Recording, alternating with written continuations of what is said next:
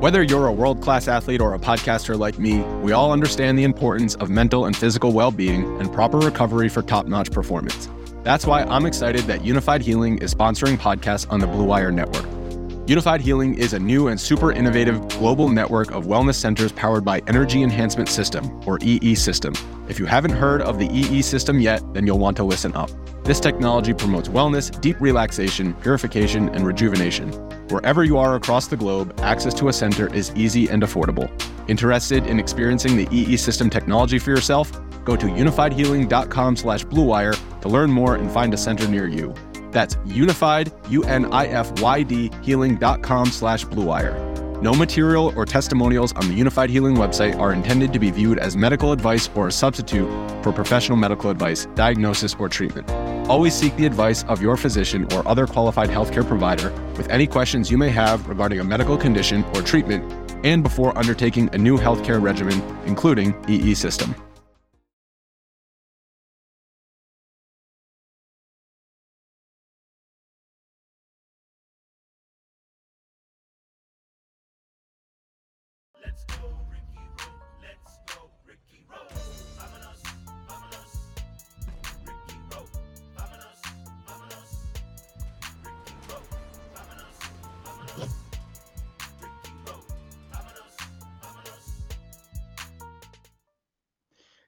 Welcome to another edition of the Let's Go Ricky Row podcast. I'm Beto Duran, joined as always by the man who's named after, right? It's Ricky Romero. Ricky, another podcast this week. How are you? Okay, what hat are you wearing? It's a, I'm showing love to a little bar in, from Toronto, Petty Cash. Always, they always take care of me. It's a bar restaurant, pretty cool. Still repping our uh, our people out there in uh, West Side Oh, Westside Love. Go Westside Love. Okay, I can throw the hat on then. Okay, we're doing that yeah, because you can use yeah. the code. They sent me shirt, so we, are kind of, you know, doing oh. a little mix oh, today. Oh, you... The hat and the and the and the shirt, showing love to two uh, different places. Oh, you got a shirt. Okay, I got a hat. It's uh West Side Love Clothing. Go and check them out on Instagram, West Side Love. Uh, they will hook you up if you use the code Ricky Dash Row. Ricky Dash Row, you get 15% off, hooking you up, and they have some great colors. And I posted the picture yesterday uh, on the on our new Instagram account, Let's Go Ricky Row. So if you're on Instagram, go and follow Let's Go Ricky Row. And right away, people are like, do they have other colors besides just the Padre Brown? Yeah, they got all the colors. They got some Sweet Angel gear, got some cool Dodger gear. Go and use the code Ricky Row for 15% off. All right, Rick, today's guest, you're like, Beto, we got to do another episode. We got to do two in one week. Why? Who did you want to bring on today? Well, good friend of mine, ex teammate. Uh, I'm, I'm, sure a lot of people have seen the. We've been putting them on our, our, our social media. Jose Bautista, um, you know, I, I felt like if it was one guy that we needed to get, it was him. And, you know, a guy that was on top of the world uh, in Toronto not long ago. Um, but more than that, I think, uh, you know, a special person when it came to, uh, you know, the preparation that I got to see behind closed doors, him watching video, just preparing on a daily basis. It was, it was pretty cool to watch that, you know, somebody that was so locked in, hitting all those home runs and all that stuff. Got to share an All Star game with him. um, all that stuff. We shared a lot of special uh, moments because when I got there in 09, he had gotten traded in 08 and to the to Toronto. And in 09, he was still trying to make a name for himself. He wasn't he wasn't even Joey Bats 19. He was Joey Bats 23, I think. Uh, right. so so uh, so yeah so uh, you know i can't wait to to kind of listen to a little bit of his journey and the story of of uh, you know his struggle and and his rise and and all that good stuff. Yeah the today's guest is jose bautista. Uh, joey bats is his nickname but it's really jose bautista from the dominican republic. Jose thanks for joining us on the ricky row uh, podcast. You hear this guy talking about you. When do you remember meeting ricky romero thanks for having me, guys. And um, you know, it's a pleasure for me to be on your on your platform, and and appreciate the opportunity. And hopefully, it's not the last time. But yeah, uh, to answer your question, 100%.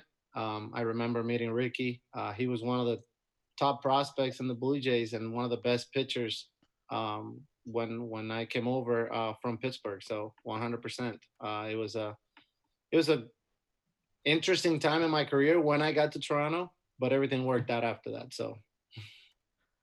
And Ricky, first time you met Jose Bautista. Yeah, it was it was in um 09 coming into spring training. Like I said, he wasn't a big name yet. Um, I wasn't a big name. I was trying to make the team. He was still probably on the bubble to make the team because that was a team that had um, you know, Alex Rios, uh, Vernon Wells, and they were they were pretty set. And Bautista Scott had just a year before got in traded for a guy who caught for me in in Dunedin, Robinzon Diaz. I'll never forget that because he was my catcher early on in my career. And um, yeah, you just saw I I the first time I saw Jose like like batting practice and this and that, I was like, man, this guy's got crazy talent, you know. Maybe one day he'll put it together and you know, the rest is gonna be history. So, you know, it was just one of those things where opportunity, right? I mean, anybody that gets an opportunity to play every day and all that stuff, um, you know, and you take advantage of it, uh, you you get to show what you can, and and he did, and it was cool, man. Like like I said, it, it was cool to see that rise. I mean, we, uh, me as a pitcher, sitting in the dugout watching him hit home runs every night was pretty incredible. and then Jose, you're looking at this kid like, all right, yeah, we know you're a first rounder. I'm in the big leagues. I'm trying to make it here. Do you remember Ricky, the minor leaguer? Um, I mean, I wasn't there before that, but I do remember in that spring training, I had to face him in an inner squad. And even though he might not have been like a a steady uh, rotation guy at the moment for for the big league team, I knew that it was going to happen soon because after facing him, I was like, wow, this kid's got some explosive stuff. His sinker was outrageous, his changeup was filthy, and his curveball was nasty. You know, and you know, I couldn't even tell the difference between the curveball and the changeup. That's how good both those pitches were, with the exception that one, you know, just kind of came in on me a little bit, and the other one just kind of the bottom dropped out of it. But they moved. Jeez, I don't even remember that, dude. I don't remember that. Just about the same amount of movement vertically. So um, when you have a tough sinker, and then with late life, that you know makes you drive the ball into the ground, kind of like Zach Britton has uh, today in the big leagues. Um, and then you have those other two off speeds to go off of it. You know, that's a, a, recipe for success. And then you pair that up with everything else that I found out later on that Ricky had, with his work ethic, with the type of person he is, and how quickly he worked on the mound, how many strikes he liked to throw early in accounts. He just kind of always kept the, the other team on their heels and his own team on their toes, and it just worked to his advantage. He was a pitch to contact guy that got a lot of quick outs and had a lot of quick games. And that's kind of like the motto. When I got to Toronto, everything was based off starting pitching and you know throwing early strikes and hit getting guys to hit ground balls and just kind of having a good and fast tempo to the game, keeping the defense engaged. Um, that was kind of like the recipe at the moment for for our team to win. And the team was fairly competitive in that division with, you know, obviously the juggernauts of the Red Sox and the Yankees, even though we had subpar offense at the time because of the strong pitching we had. And we had Roy Halladay, may, may he rest in peace. We had um, uh, Burnett. It's just a bunch of like good pitchers that just had that all the same um, way to go about their business on the mound. Just quick, quick pitch, quick games, early strikes, get the balls on the ground and let the defense do the work for you. And I, I wasn't I wasn't really ever like that, Beto. I mean, I it's like like Jose said, I think it was a that was the motto there. You work fast, and and and it started with Roy Halladay. Obviously, everyone saw how fast he worked. I mean, he'd have games in two hours, you know, nine inning complete games. Yeah. So I kind of tried to be that kind of person. Like, hey, quick outs are good. You know, it's, uh, everyone likes the strikeouts. Everyone likes to see all that stuff. But where it's at is when you're when you're you know into the ninth inning and you have 110 pitches you know i think that's you know it's it's it, it just it's obviously stuff that you don't see very much nowadays but before i feel like quick games and throwing strikes and getting in and out of the dugout was you know the thing that you that everyone enjoyed watching you know it's uh it's pretty I'll, cool I'll add a little bit to that and i think it you know it doesn't hurt when you have guys like like burnett and and and Roy Halladay being the leaders, you know, the young guys, the most talented young, you know, prospects when they get up, they're going to follow in those footsteps. That's why it's good for big league teams to have those established veterans that you know lead by example and and go about their business the right way because then that molds all the young guys into doing the same uh, and you know it kind of keeps the the philosophy going um, on both depending if it, we're talking about hitters or pitchers yeah, and it's uh, pretty cool the way you guys going back and forth right there, boom, straight back to those memories, what's going on. And I was telling you, Jose, before we started the podcast, this is more about like, you know, your journey and how you got there because you're, you know, you're an inspiration to a lot of people, a lot of kids that come through because you didn't have it easy. The, your journey to the major leagues. Like yesterday, we had Mike Soroka, who all star at the age of 21, pitcher, just six five and just doing it. You took a and different said, path and he said, and he said that he's like, yeah, I look around in AAA, and uh, Jose Bautista is my third baseman. Go figure.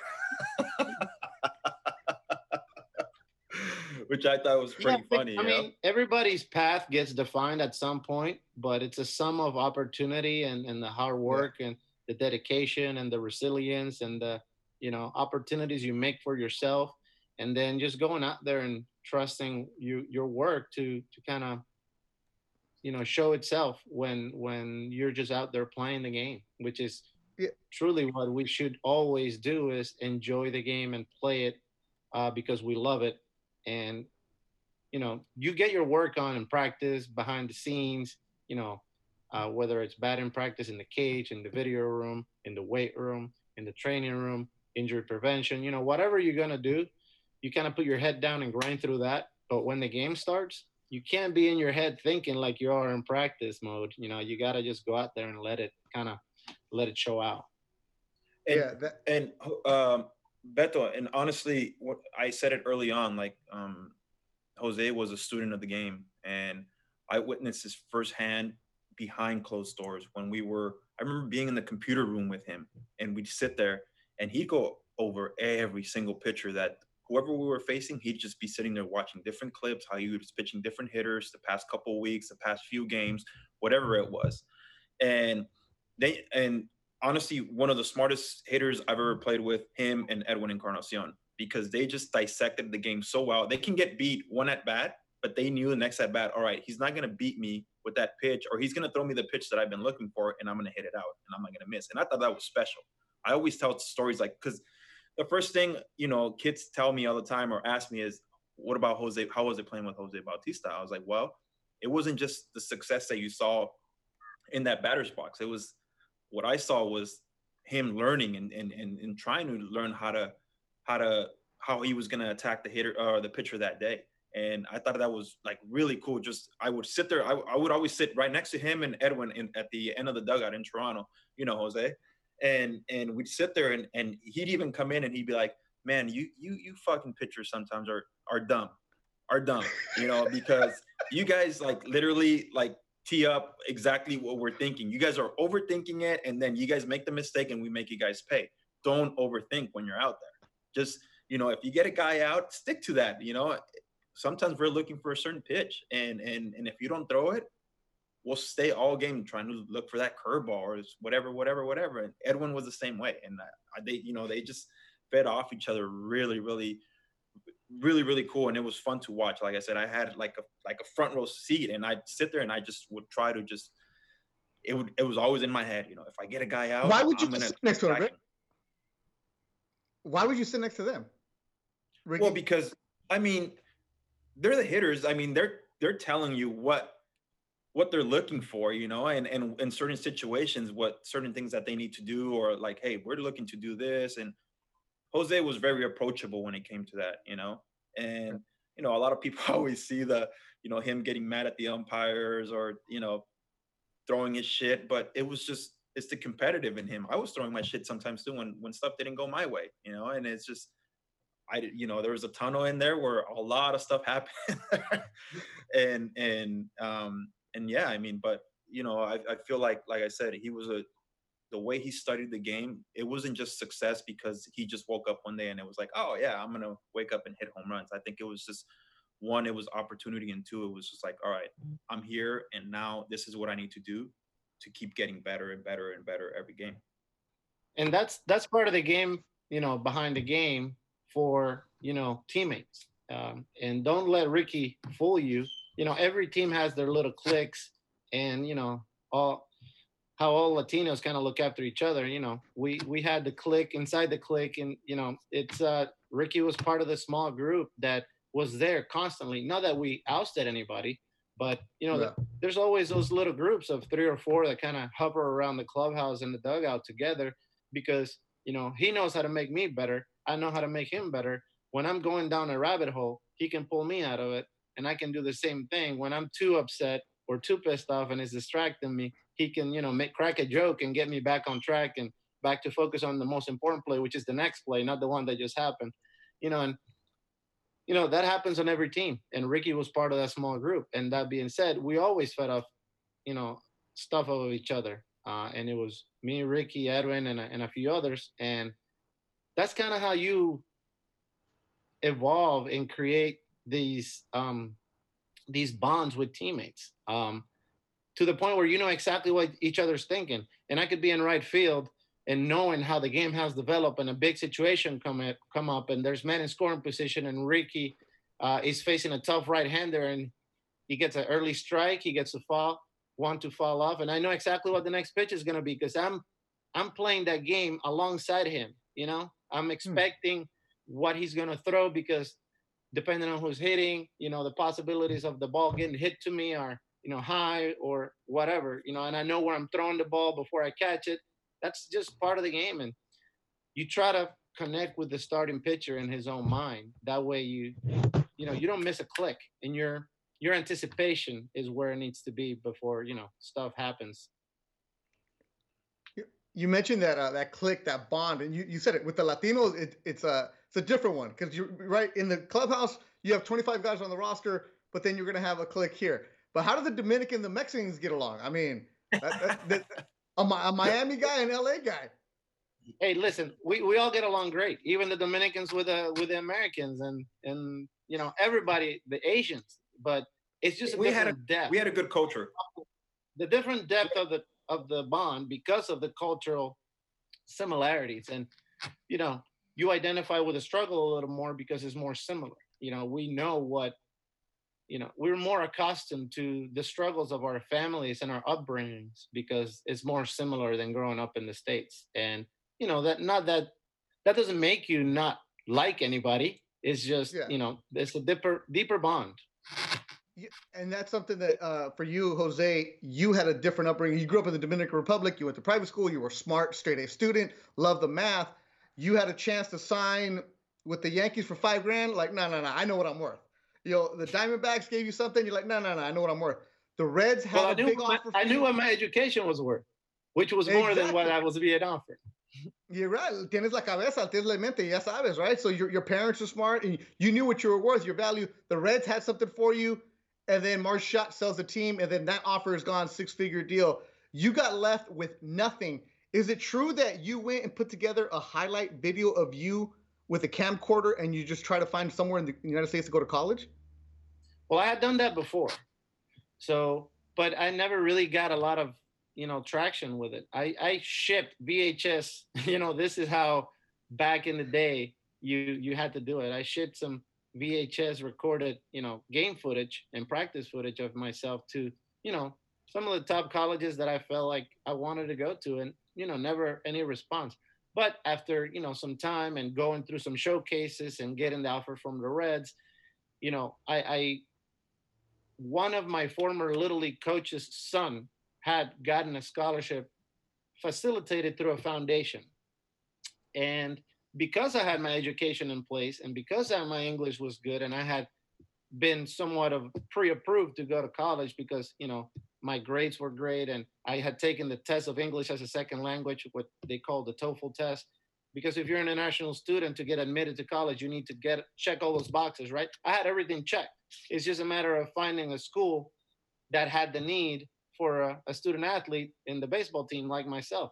And that gentleman that used to um, be my little league coach um, facilitated that that same path for for me to get a, a scholarship offered through that foundation, and ended up going to junior college in Florida. But I had all those boxes checked, and within two weeks, I had to pack up my stuff and go because the offer from the Reds kind of we when that happened, it was a verbal offer, and you know, you kind of when the the process of selling the team was going through, they kind of keep you in limbo. They don't they don't tell you, okay, the offer for, for you can't you can't commit to the offer, but they also don't tell you that you can sign the deal. So you got to wait and wait and wait. You know, time expired. It it was three months later, and I had to make a decision. Do I continue to wait and roll the dice, or do I go to college? And I had to pull the trigger on what was more attainable and and more, um, you know, just there for me to take at the What- moment. Jose, what was there any? What was your dream school to go to? I really want to go to University of Florida, but Oh, know, you did? unfortunately, Wow, yeah. I mean, wow. I was watching the NCAA tournaments on on ESPN. Um, Mhm. You know, back when when every single person in the lineup was hitting 380 with 37 home runs, and it was unbelievable for me to to watch those guys in, on ESPN, just like the big leaguers. You know, that's where I wanted to go, one of those schools. And Mhm. Florida was close to Dominican, so I wanted to stay within Florida. So I sent my videos to Miami, uh, Florida, and then uh, FSU, and no response from anybody. But Should ended up Cal State out. Fullerton, dude. We would have taken you. I actually had a chance to go to a junior college in, uh, but it was up up north by San Francisco called Cañada College. But uh, you know, I had I had to stay closer to home. So Yeah, yeah, yeah. uh, That- Yeah, and and what people don't know too, Beto, and he talks about education and how important it was to him. This guy was taking classes while he was in the big leagues to try and get his degree. He ended up getting his. You, you got your degree too, right? No. You're done. so after JUCO, obviously I signed, but I had my AA degree. Um, but I had promised my mom that at some point I was going to finish my college education. And after getting the big deal, and while we were in Toronto, um, yeah, I was, I was attending some classes in the in the spring and in the fall and in the summers. You know, I was trying to do some stuff online. So it was, it was kind of strange, getting you know picked on by my own teammates because I'm doing schoolwork while in the big leagues and facing you know I was one of them. Like, Major "Bro, League what, what, what are you doing? What are you doing? hey, this is something that I had set as a goal for myself, and I wasn't taking no for an answer. So I put my head down and stuck my nose to the books, and, and I got it done. I got my I mean, I, undergrad- I would I would say I have the kind of the same problem, or I have a problem because I I promised my mom too that I was going to graduate college. Obviously, I haven't gone back, but I always say like I plan plan on to plan to plan to, and I just just never never pull the trigger on it. But Wait. it would be obviously the smart thing to do Jose, you were in the clubhouse with your doing your homework. with books. Yeah, on the plane and stuff. You know, I I I just I worked on it after I got home at night. You know, with the adrenaline pumping, you can't go to sleep right away after a major league game. So you get home around eleven, and you don't wind down till like two or three in the morning Yeah. sometimes. And you know, that's when a lot of guys, unfortunately, get into some bad habits or you know just play video games and do stuff like that. You know, I chose to to read and get my schoolwork done at that time, and it actually was worked out perfect. Well, you got to say, what kind of degree did you get? I got a business degree with a minor in entrepreneurship, and um, you know, it was it was all that I wanted to do for a long time. Um, and I might even go back and get my master's in finance soon. dude, this guy is he's the man when it comes to like business and and making smart business deals. I know we used to give him shit all the time because you know it was like you know he was boom boom boom like just no no this is not worth it boom this is worth it boom this is worth it not worth it don't do this don't do that and like if I had a business question I was going to Jose all the time. Really? Well, I, I don't, I don't, you know, I think my my way of going about it was let me surround myself with good advisors, choose a good team, listen to them, and then try to use my common sense and the knowledge. You know, part of the process of being part of my team was always teach me. You got to teach me. I'm not just gonna pay an advisor or somebody to just tell me what to do, and and I'm not gonna learn along the way. You got to teach me if you want to be a part of my team. Um, so I was fortunate to to be able to find people that were willing to help me and advise me, and you know, I just learn pay attention, and try to pick up as much as I could. And the best deals are the ones you don't make. So um, I haven't I haven't gone too crazy. You know, I don't want to be everything for everyone, and I can't do everything at once. So I took my time, and what when it felt like it was a slam dunk, I, I took my chance. That's Jose, cool, man. Respect so to you. For you. For you, like obviously this, you know, growing up in the Dominican and and and and all that stuff that you know you were there, going to a junior college and leaving home. How tough was that for you in that transition of going? You know, you know this culture, and we know how this Latino culture works. You know, very we're very very very family oriented. Now you're having to go away from your family, and it's not far but it's still pretty far. You still have to get on a flight to go into Florida. How tough was that transition for you to to adjust to to living in the states, going to junior college, and now you're surrounded by, you know, a multicultural, uh, you know, people. You see people from every ethnicity, probably. Well, um, I think making the decision and and pulling the trigger was the hardest part because it's not customary, as you know you know, we stay at home until we, you know, find a good job and find a, a wife to start our own families. That's yeah. usually how it goes in, in the Latin American, you know, culture. But knowing what I wanted to do, it was the only way. So I wasn't gonna sit there and dwell on it. I, you know, when I have to, again, I don't mean to sound repetitive, but when I have to put my my head to the ground and just grind through stuff, um, I do it. I, I make the necessary sacrifices, and um, that was the only way to to try to accomplish my goals. So I I had that perspective, and that made it easier to swallow, and um, I was able to deal with things eh, better that way. But I had a great support group from that foundation that I mentioned earlier, and there was a few other Latinos at the junior college that helped me with the transition. But it was tough, you know, being away from my family for the first time. Um, it wasn't it wasn't easy, and those those were back in the days of the AOL messengers and the phone cards and keeping in touch wasn't the same thing as it is today. Like this, what we're doing, this didn't exist back then. So I think people um, forget that, Beto. You know, a lot of we get a yeah. lot of young listeners here. Like, yeah, we we you know phone cards and you know AOL and bad internet service. You're lucky if you got a little bit of a connection.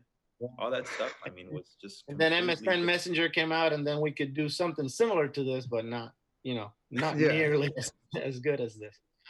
Yeah, there's there's yeah, still some people that have the Dominican was growing up in the Dominican was great. I had a great, you know, upbringing and a great childhood. I was able to enjoy a bunch of stuff. Both my mom and dad are um, college graduates, and they had great jobs. They were both professionals, and, and they allowed me and my brother to to have a um, a pretty similar um, childhood and upbringing, like you know, a middle class kid in the United States. So um, I was fortunate enough to be uh, in that position, um, which then allowed me to focus on studies and education. And um, as long as I got that taken care of, I was able to play any sport that I wanted for as long as I wanted. And baseball is the bucket that I poured all my, my effort and into, and it, it paid off.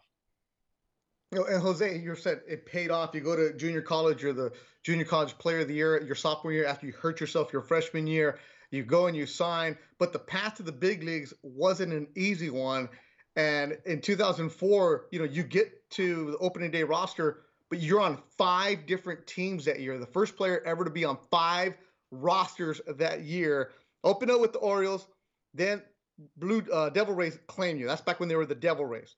Then the Royals purchase you. Then the Mets. Then the Pirates. You never suited up for the Mets, but then you're there. Like how mentally was that tough for you? Because you're like, okay, I'm getting to the big leagues, but I can't make a name for myself. I can't do this after having had so much success in college and wherever you're at and how you get there. Like mentally, how hard was that for you that year? Well, let me back up a little bit and, and give you the kind of like the prelude to, to that year, which was the year before. Uh, in 2003, I was in Lynchburg, which is in high class A uh, in Virginia and I was off to a rocky start. You know, it's only like the first month, month and a half, hitting about 250. You know, at that time I had, um, I was pretty hard on myself when it came to expectations and and, and fulfilling those. So I was pretty frustrated. Ended up hurting myself, um, doing something stupid. You know, out of anger one day, not doing good. I kind of put my fist to a trash can, and the trash can won. Um, so I, I missed I missed probably like a 100 games that year. I missed three months. Um, I ended up coming back at the end of the season, finishing up the season. Um, but back then there was a rule that after three years or three seasons, if you played in college, the team had to put you on the 40 man roster or expose you to the Rule 5 draft. Because I got hurt and because I didn't tear it up uh, when I did play, the team didn't expect anybody to claim me on the Rule 5 draft. Um, but I ended up getting claimed in the Rule 5 draft. I had played winter ball uh, that year and did pretty good. So I guess that opened up the, the Orioles' eyes, which is a team that drafted me in the Rule 5 draft. And that's the reason why I jumped from high class A to the big leagues in 2004. Oh. So, so a lot Wow. of people say, I didn't you know, know. I didn't know you went high A to the big leagues. man, that was tough, you know, being in, in the big leagues and traveling from team to team. I'm like, I'd rather be doing this than being on a bus on a 13 hour, you know, overnight bus ride from, you know, I don't know, Altoona to freaking Vermont. I'd rather be in the big leagues, even if I'm handing out water cups. But So know, I did did you? I mean, and you came up. It, it, it's funny you say that, Jose, handing out water cups because you came up in an era where you know veterans had a lot of say and they they were they would you know they can you know in a was a playful way you know test test you. more- Yeah, there was a little bit more hazing, but nothing that was too bad, I don't think. Yeah, yeah, Uh, yeah, It was yeah. like a- a fraternity like kind of atmosphere when you got to the big leagues. The veterans, you know, were running the show, um, and you, you had to put in your time and you had to to earn earn their respect in in a way. So- So, So when when you get drafted by or yeah taken in the Rule Five by Baltimore, you obviously have to make the team. What was that like when they when they call you in and say, "Hey, you're making the team," or did you kind of sense it? Did you kill it that spring? I mean, I'm just trying to because, like I said, not a lot of people know this. Like, I was this I was pumped. part I, was- it. I, I showed up ready to tear somebody's head off. You know, Yeah. I had played winter ball. I had worked on the gym. I'm like, heck yeah, I got a chance to make a big league team. You know, and there was Miguel Tejada on the team, Rafael Palmeiro, David Segui, Javi Lopez. You know, a bunch of Latino superstars. I'm like, they're all gonna help me be better and hopefully put in a good word. All I got to do is show up, show that I'm a hard worker. You know, sh- let my talent show and and try to perform. And I ended up having a great spring. And the last day of the spring, we had an exhibition game in um, Chattanooga, Tennessee, and the manager was Lee Mazzilli, who's a a coach, a longtime coach for the Yankees. He was the manager of, of the Orioles at the time. He pulled me in the office. He's like, "Kid, you made the team. Couldn't be more happier. We don't really have a everyday role for you at this moment, but you're gonna be a, a utility guy, and you never know. Baseball is a game that takes a lot of twists and turns. People get hurt, people get traded, people get called up and down. So just be ready to go, and we'll see what happens. It ended up not working out because after like a month and a half, the the Devil Rays traded for me. So, but uh, it didn't work out in Baltimore, but it ended up working out somewhere else.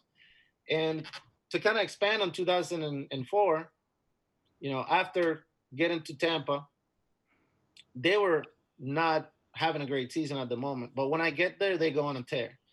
And they had a player coming off of uh, the injured list. And by the time that they came back ready, you know, I was the the weak link in that roster. And that's where I ended up going to Kansas City. A similar situation happened in Kansas City.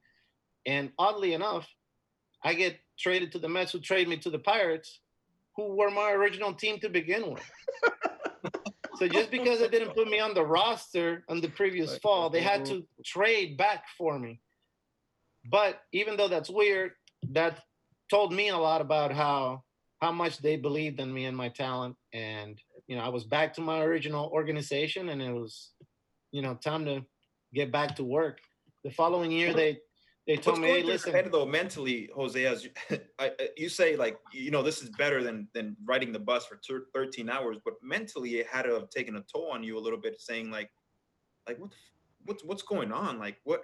I was hey, listen, I I'm I've always been one to not hold back and ask questions. Not that I do it in a way that comes off, you know, weird or or aggressive or that I'm, you know, being confrontational, but I always into the advice of some of those veterans that I had around me at the time, hey, what what ended up not happening? What can I do better for next time? You know, I always was trying to get feedback. So mm-hmm. because of that, my, my head wasn't spinning too much because I didn't leave there in mental limbo.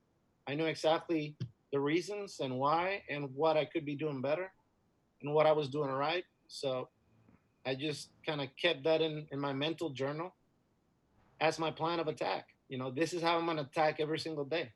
Things that I'm doing right, I'm going to continue to do. Things I'm not doing right, I'm going to get better.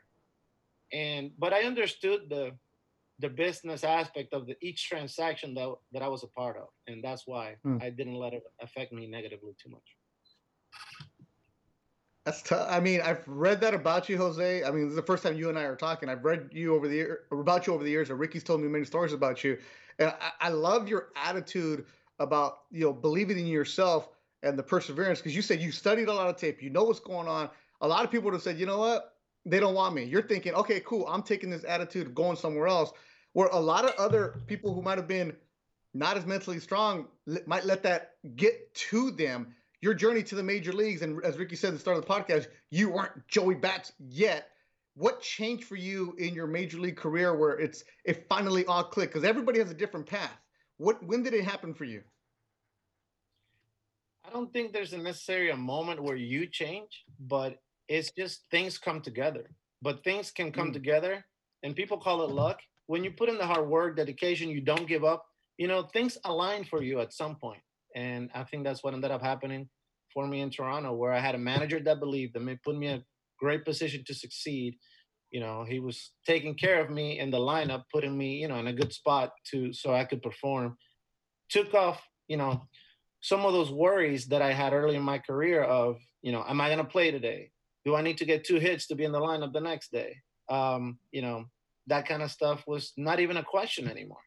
Um, and then just kind of work with my swing, help me with my timing, put things in perspective so what I, I could understand. You know, if I could give you, if somebody were to give me a dollar for every time I heard somebody say, get your foot down early, before I met Cito Gaston, you know, I'd, I'd have, you know, maybe seven more figures in my bank account. but none, none of those times that made any sense to me. So every time somebody told me that, I was like, I don't know what they're talking about. Get your foot down early, like that doesn't make any sense. How is that going to help me hit when the bat's in my hands? Like that just makes no sense to me. Um, so Cito put it in a different ways. Like you need to get your load and you need to get ready earlier throughout the pitcher's delivery. That way your foot's down early in that process and you're not rushed into swinging at a pitch and you're not late. Because that was my biggest issue. You know, I was getting beat with balls inside.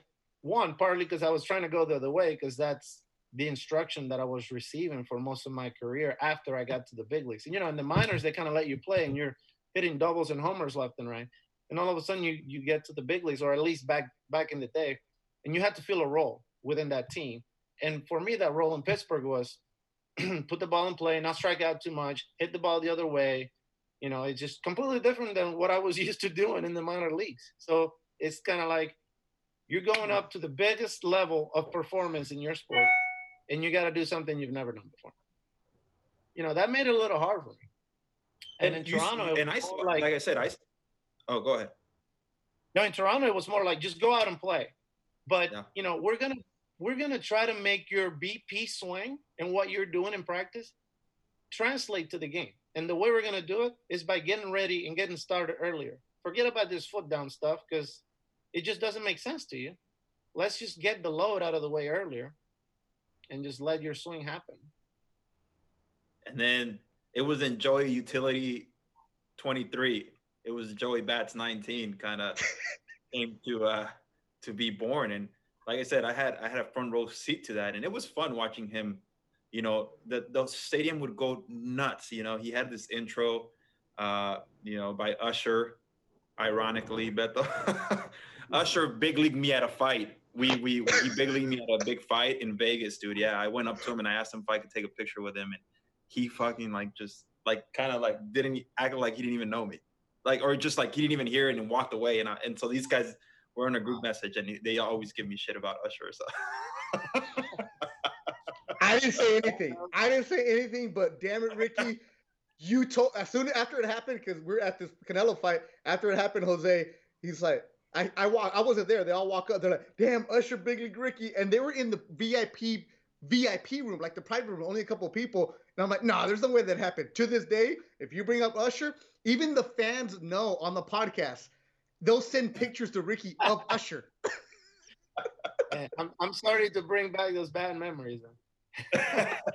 no, but you know, I I got to see him, see him like you know even in in in uh in 2011 opening day we always talk about that day jp and i and like just when he was receiving his silver slugger award like that place was going fucking crazy dude. It was just like it was so cool just to see how much they embraced this guy. And you know you you can attest to it a little bit too. It happened with edwin too right? I mean he came to us. He wasn't really anybody. And then you know you guys started feeding off each other. And it's like boom, Edwin Encarnacion grew, you know, and it was like that that three four hole. I'd always would say if if you guys were if I was ever facing you guys, I mean, I, I think I would just go like go to first base, you know, and and it was just you know because you guys were so locked in during those years. And for a while i mean it was the best tandem i feel like in just you know in the dugout in the study room and then you guys go, would go out and do it. It was to me it was like it was so cool to be a part of it. And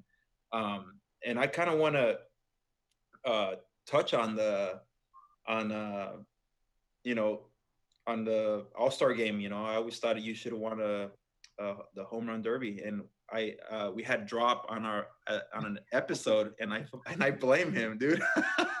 right there. there it is. There's a picture of us in the clubhouse.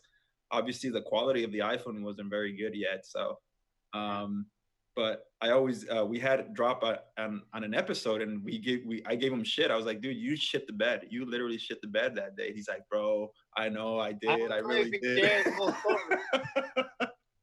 did he did he share the whole story with you?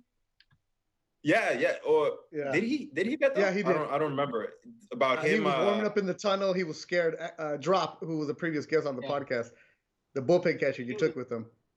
He was definitely you know, nervous. So we kind of talk, we're we're talking through it, and I mean, he didn't tell me this, but I this is what I think about a home run derby.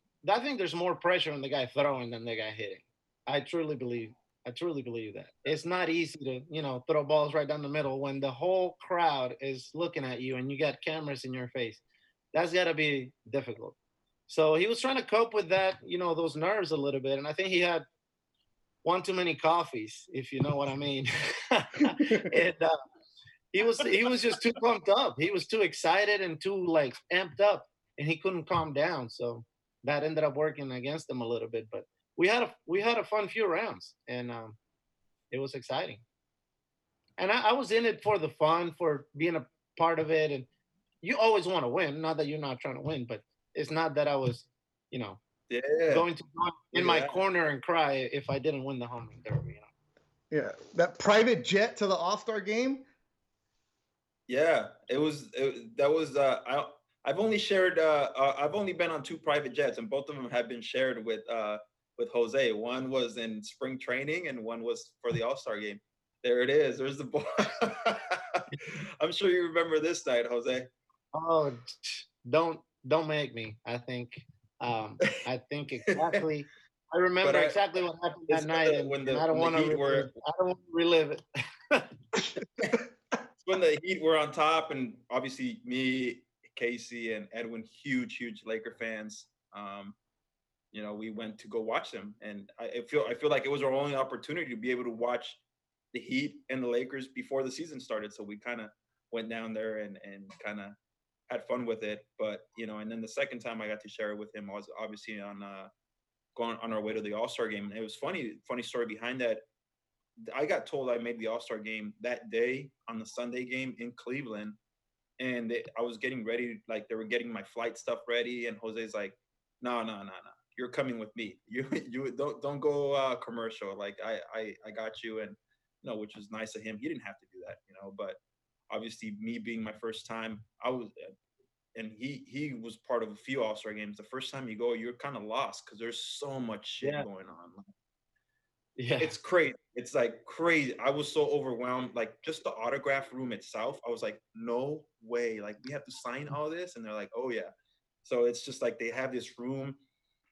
They have all these jerseys, all these balls, all these bats, all these hats. It's crazy the stuff that you have to sign. But you know, obviously, it's all in good fun because you're there, and um, you know, it's an experience that you'll never forget. And for me, it was my only one. It's obviously a moment that I cherish forever. And you know, the good thing is I had this guy right by my side, uh, kind of guiding me on, and um, so you know, it was a special person to share it with, obviously. And uh, so yeah. I had a similar experience the year before, and that's uh, that was my first time in uh, in Anaheim, and Vernon took care of me. So that was I was just paying it forward. It was you, Vernon, and John Buck, right, that year. Yeah. yeah. And so, Yeah. so Jose, we we obviously fast forward, and you know, I end up getting released by the Jays, and obviously, you know, you saw a little bit of the downfall and the injuries and all that stuff, how it mentally took a toll on me. And then you guys freaking take off, man. You know, playoffs. You guys start, you know, all that good stuff in Toronto, and everyone talks about how electric it was and how crazy it was. And you know, I think one of the things that always like, uh, I always say I was happy, you know, for you guys, but at the same time, it, it, crushed me on the inside just because watching it on TV at home and you know, surgically repaired knees, it was not fun. But you know, take us a little bit. You know, I think a lot of our listeners wanted to hear about, you know, the the fucking shot heard around the world. You know what, uh, you know that game, and obviously, you know, the bat flip game, and you know, and I mean, I remember watching it on TV, and I was like, holy smokes, this guy just, you know, you could see the camera shaking on TV, which is crazy. And guys, you know, you know, we had Kevin Pillar on. He's like, dude, you you know, these guys all have said like it felt like there was an earthquake in the stadium. Did it, were you able to feel like what was going through your head as you're you hit that ball and obviously you're not thinking bat flip, you're just like it's all reaction and all that stuff. But like what's like was your heart heart like pounding? Were you like, holy smokes, I just hit one of the biggest home runs in Jay's history? No, I mean, I I don't think you have time for all that stuff to go through your head. You kind of come back down after the euphoria of the whole thing uh, at some point. And for me, it was when I got home that night. You know, Yeah, I was yeah, I was gonna say everything everything seems to be a blur um, after the the moment that I hit that ball up until I got home that night. Um, that series was crazy. Yeah. You know, we lost the first two games at home to Texas, obviously, um, and you know they were they were having fun. You know, there's nothing wrong with that. We get to their place, and we take two. You know, we tied it up. The first game, it was kind of back and forth. Um, and then we kind of peeled off on the second game, so it was an easier win. Um, so we we're coming back home, series tied two two. Winner moves on. You know, it was it was pressure building up, and in the playoffs, you have days off that you can't control because they work off the TV schedule and they make sure that you know everything works so the most fans can watch every single game. Um, so we don't have control of when you're playing or what time the game is. So we play at home. I think it was a day game, afternoon, maybe three o'clock or something. Um, it's it was it was it was nerve wracking going into the game. So, and then you know what happened um, in the in the game. You know how we ended up falling behind because Russ threw the ball back to the pitcher and it hit the bat and they scored. And it's, it was just like no way. We're not going to go down this way you know? And then the, you know kind of the tide turns. They made three errors which is unheard of. Back to back to back. By a guy who's like reliable as hell. they're playing the infield in um or halfway something. I don't know. Instead of just playing regular double de- double play depth they're playing the infield in on donaldson and he gets absolutely fisted and dunks a ball right behind the second baseman that if they're playing any other kind of defensive alignment it's probably just an infield pop-up and we're like okay something something's good's gonna happen um to favor us you just sense the momentum shift to our team. And it was like, okay, we got you back against the wall. And we had, you know, two runners on base and I'm at the plate and Edwin's on deck. It was almost like, okay, where are you going to go now? Well, and before before you get there, Jose, though, with the studying you had done, you know what? Did you know what Dyson wanted to do to you? I had faced him three times earlier that year, and I had okay. I struck out once and hit two ground balls to shortstop. Everything okay. was sinkers in, and he threw me one changeup in three at bats. So out of maybe I don't know 15 pitches, I saw one off speed pitch, and you could see his tendencies when you study the video and look at the percentages. He threw like 92% fastballs. He had a sinker at 96 that most people couldn't touch. So why go away from it? You know, he's mm-hmm. kind of like the right-handed Zach Britton at the time. Um, so I mean, he was attacking me the same way, and I knew you just gotta get let the ball stay up, or you know, hope that it does, and or make it start higher out of his hand. You know, the first two I you know saw pretty good balls. Then I fouled one off, and then it was just like everything clicked you just I saw it up out of his hand. I was like, man, this is a good one. Just keep my hands nice and tight inside and just put the barrel to it. It was it was unbelievable. But none of that that you're seeing right now, I don't remember any of it. You know? no, it was no. a blur, a complete blur. Um and, and I didn't and he's he's one of the few guys, Beto, right now that he said that, that I ever heard say, I can pick up the spin out of the hand or I can yeah. see what he's is coming out of his hand. Not a lot of guys can do that, and I thought that well, that to me is like I, beyond. I, you can't do it on every guy, but a guy that's so like or was one dimensional at that moment, you know, he was throwing nine out of ten fastballs. At that point, it's not looking at spin; it's just release point, and you just try to pick up, you know, a higher one than a lower one. You know, and and I saw three low ones back to back and when the next one started way higher, you know, it's kind of like you can expect it to be a better pitch to hit. So, you know, and but one thing that I want to make sure that I don't let this conversation go by without mentioning is, you know, the fan base in Toronto.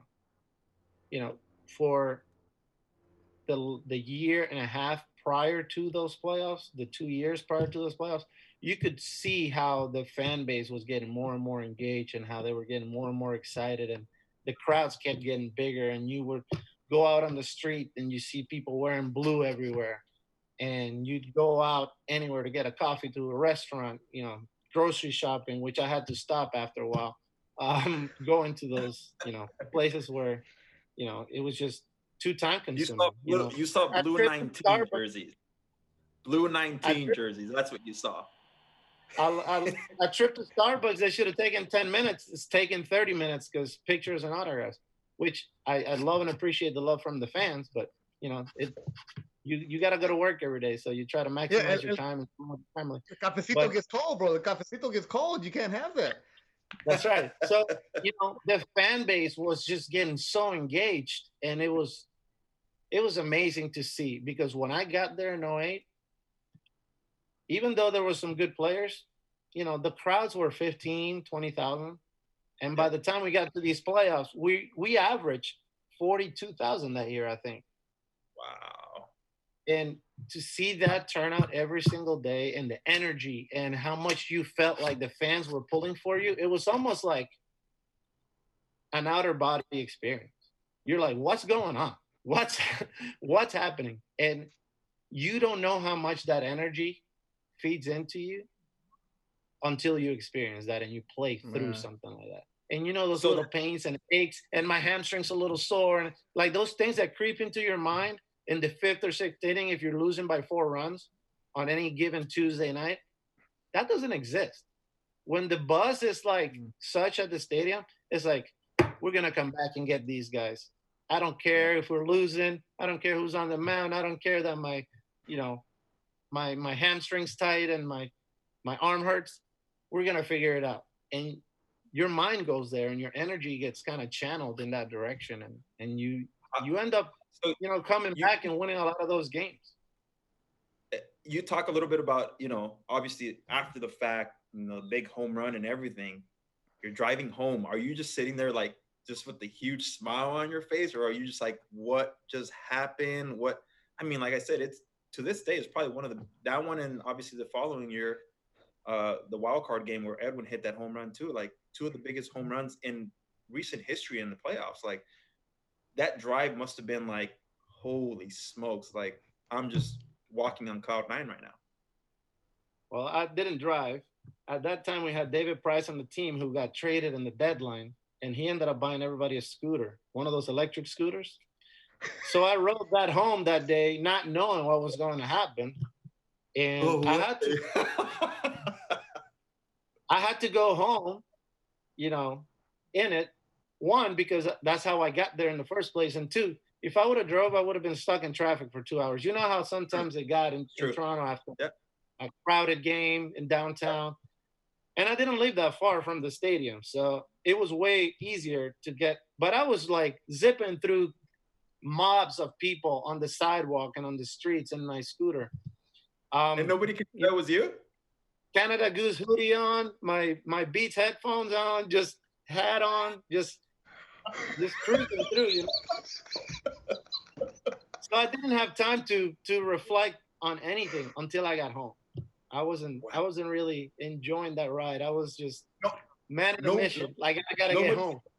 Nobody suspected. You didn't hear anybody like kind of like give it a second look or say like, who like is that him?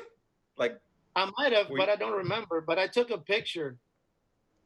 I took a pic. I know somebody took a picture of me on social media and tagged me on it. So I used that as a post on my Instagram, and it was, it was pretty funny. That, that is such a Canadian thing. Ricky's telling me a lot of things about Canada, but you hit one of the biggest home runs in team history. It was trending on Twitter all over the world.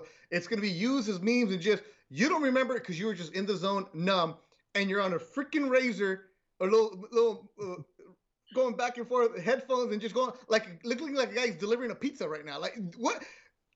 That, that is just a different cool. I mean, you got to kind of see like, look, look what I just did. Like, oh, I just made this place go crazy. This city's going crazy, and I'm here riding a scooter, of just like no big deal. You know, I got to come back tomorrow, and we're still in the playoffs.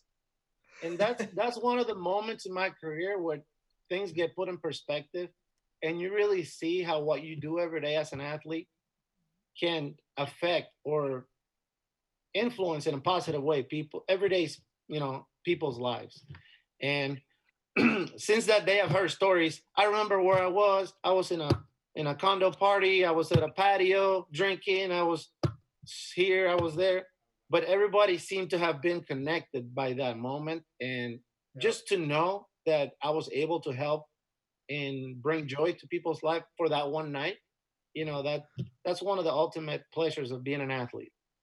And that's Jose, cool. like, I mean, know, and I and I've told these guys too, like you know, the country of Canada, the city of Toronto, for so many years showed us so much love. Like you said, the crowds weren't very big, but you could still tell the the love was genuinely there from from from day one. You know, and a lot of people always rooted rooted us on, and obviously, you know, I tell these guys, you guys have to. I never experienced a playoff game, but you know, for me, a playoff atmosphere type game was opening day. The times I got to start and then obviously Canada Day. And um, you know, I can just imagine, you know, because I I put myself in in those shoes. Like I go back and I'm like, man, opening day that was electric. I can, and then so then I think I I asked Edwin one time, and he was like, bro, he's like, it's a hundred times louder, and I'm like, that's crazy. Like just to think that Yeah, that place can get any louder. and when we were on that like playing in seattle that was like a home game Yeah, when we when we came into seattle i'm sure it was like that when you were there too but it got intensified to the point where we would go out for bp and it's usually like 450 445 and the gates open at 5 you could hear people running down the the concourse and down the steps. All the all the blue jays fans trying to come up to the dugout to get autographs. We would just sit there while we're stretching we're like oh it's about that time and you could just hear people like like horses coming from a distance like like it was insane we would That's- have that's- 30,000 we would have 30,000 fans in Seattle on any given night wow. That's I mean, you guys were rock stars, man, and you know, and like I said, one of the things I wish I would have gotten to experience, even if I was hurt, just to be in the dugout during those times would have been cool, you know. Um, but anyways, I know I know you have to go, Jose, and you know we really appreciate the time. Um, you know, I, we probably could go for another two hours easily. You know, talking. No, he's coming going- back. He's coming back. Man, we got to talk. Yeah, let's about do it again. For yeah, sure. let's do it again. But no, and and you know, one of the ways we uh, usually close the show is, you know, and everything you've been through. What kind of advice would you give Jose Bautista at 18 years old? Uh, you know, I I'm fortunate to say that I got great advice from a lot of people that kept me on track.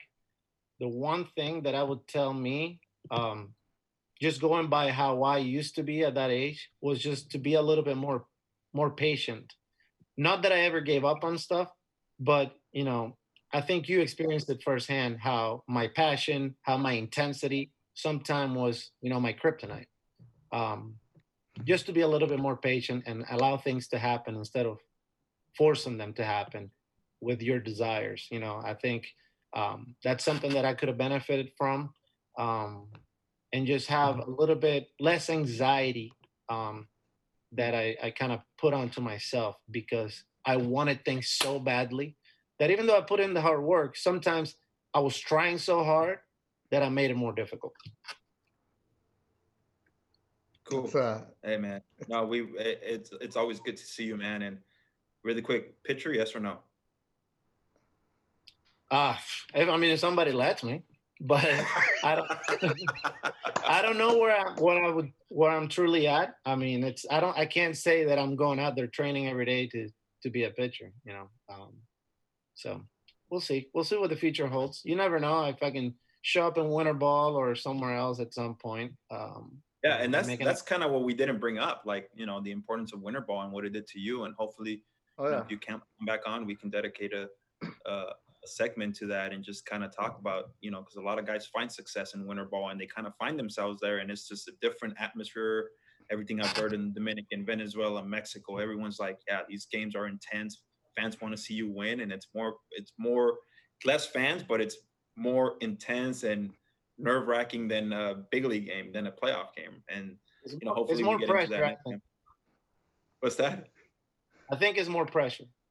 That's what uh, 100%. Rowdy. winter ball there's in a regular season game in winter ball and in in in um in the MLB there's more pressure in in the winter ball now playoffs you know the stakes Yeah. the stakes are pretty high on both but on a regular season game there's more pressure in winter ball Yeah, that's uh, what Rowdy Tellez told us last week. Like winter ball in Dominican, fuera. You don't do it. Jose Bautista, Ricky had told me there's uh, many layers to you, and definitely is. Definitely want to have you back because we can do two, three, four hours with you, just uh, maybe just on the Dominican and on math and alone. And uh, I know you got to run. And just let you know, people have been watching this live. A lot of comments from the fans uh, coming strong for you, Jose. You are loved uh, by the Toronto fans, and uh, even uh, Toronto fans in the UK have been tweeting about it. Appreciate their support. One last word that you have for the Toronto fans, Jose. Ah, nothing. I mean, I, I try to, I try to make sure I made those comments. The fan base truly helped us out um, throughout my whole career in Toronto, and I feel very loved when I go back every single time. And the feeling is mutual. I I appreciate everything that I've always gotten, but that playoff run was unbelievable. One thing that Ricky can attest to is how much he knew people cared about the team because how people talked, but I saw how they acted and how they behaved once we started winning and it was night and day difference uh, seeing the proof firsthand instead of just hearing people talk about it so um, but they love the blue jays and i know they love me and i love them back so uh, thanks for all the support and, and thanks for the great comments All right, Jose, thank you very much. You can hang up. Ricky, you and I, we're going to keep on going. Jose Bautista Thanks, has today's guest on the Let's Go Ricky Appreciate Row podcast. That was cool. Adios. Man, Ricky, you weren't kidding, Huevo. man. You told me we could do a bunch of stuff with him. Uh, we could. And we, look, you and I, we talked before the uh, show about what, what, angle we're going to take. And he had told us he had a tight out. We even started a little bit earlier. And you and I both said, there's no way that an hour is going to be enough for him. And I know most podcasts, we were like, ah, it's too long. We can go Joe Rogan style with him, like three, four hours because there's so Oh, yeah. many different layers to him. Great dude, man. Great dude. Now I see why Yeah, you love that guy. and, and and you know, great dude, very very smart. He knows what he wants, knows what he has to has to do to achieve a certain goal. Whether it was in Yeah. school, like I said, the dude was the home run king for for a few years, and he was hitting the books, you know. And uh, and he had a goal in mind and he stuck to it and that's just the way he is you know the work ethic and all that stuff it's it was special to watch it like i said when you're when you're in the big leagues and and you're around special players like that and special talent it's it's the best because you get to see these guys on a daily basis you get to see what they do to prepare the success just doesn't happen when you're out on the field. No it happens what you do behind closed doors. And you know it's a great message for kids. A lot of kids want to see success on the field on the field on the field. Well you have to put in the work.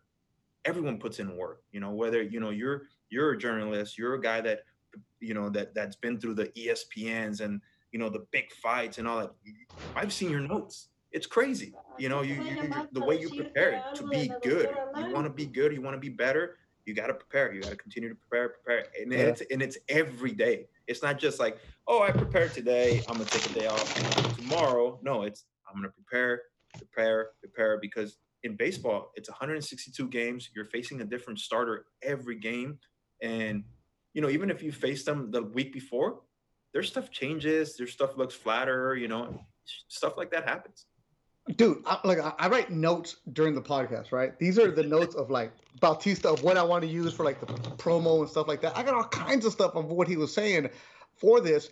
And what I, I noticed is the people's reaction on the live stream, like Mary Beth Crutchfield, El Camargo, everybody uh, talking about those moments. The dude, look, Dodger fans will always say Kirk Gibson's home run. I was so and here.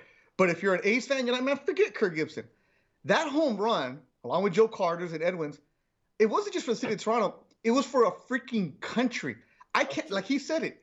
I can't imagine riding my pinche little scooter in the middle of the streets and going, I'm the one who caused this. There would have been a two hour traffic jam because of me. Like, that is fucking crazy and cool at the same time, man. Yeah, I, I hadn't, I, I, had forgotten about that story, but yeah, I'm glad, I'm, I'm, I'm glad he brought it up because it's, I'm sure a lot of people crossed his path on his way home and had no idea that's who he was. Dude, so um, he's like this. so and it, it's cool to like like I said, those are the little stories that this podcast yeah. lives for. You know, yeah, everyone sees the success. We wanted to ask him about the bat flip. Everyone, but he's probably been asked that question a million times. Yeah, I wanted to know. Like that's why I said like I wanted to know what was going. Dude, what was going in his mind from the batter's box or from the on deck circle to the batter's box had he studied him and boom he dissected he him right away. He's like yeah 90 90 96% fastballs. He throws a sinker boom. As soon as i see a higher arm angle this boom i know i, I knew it was a good one.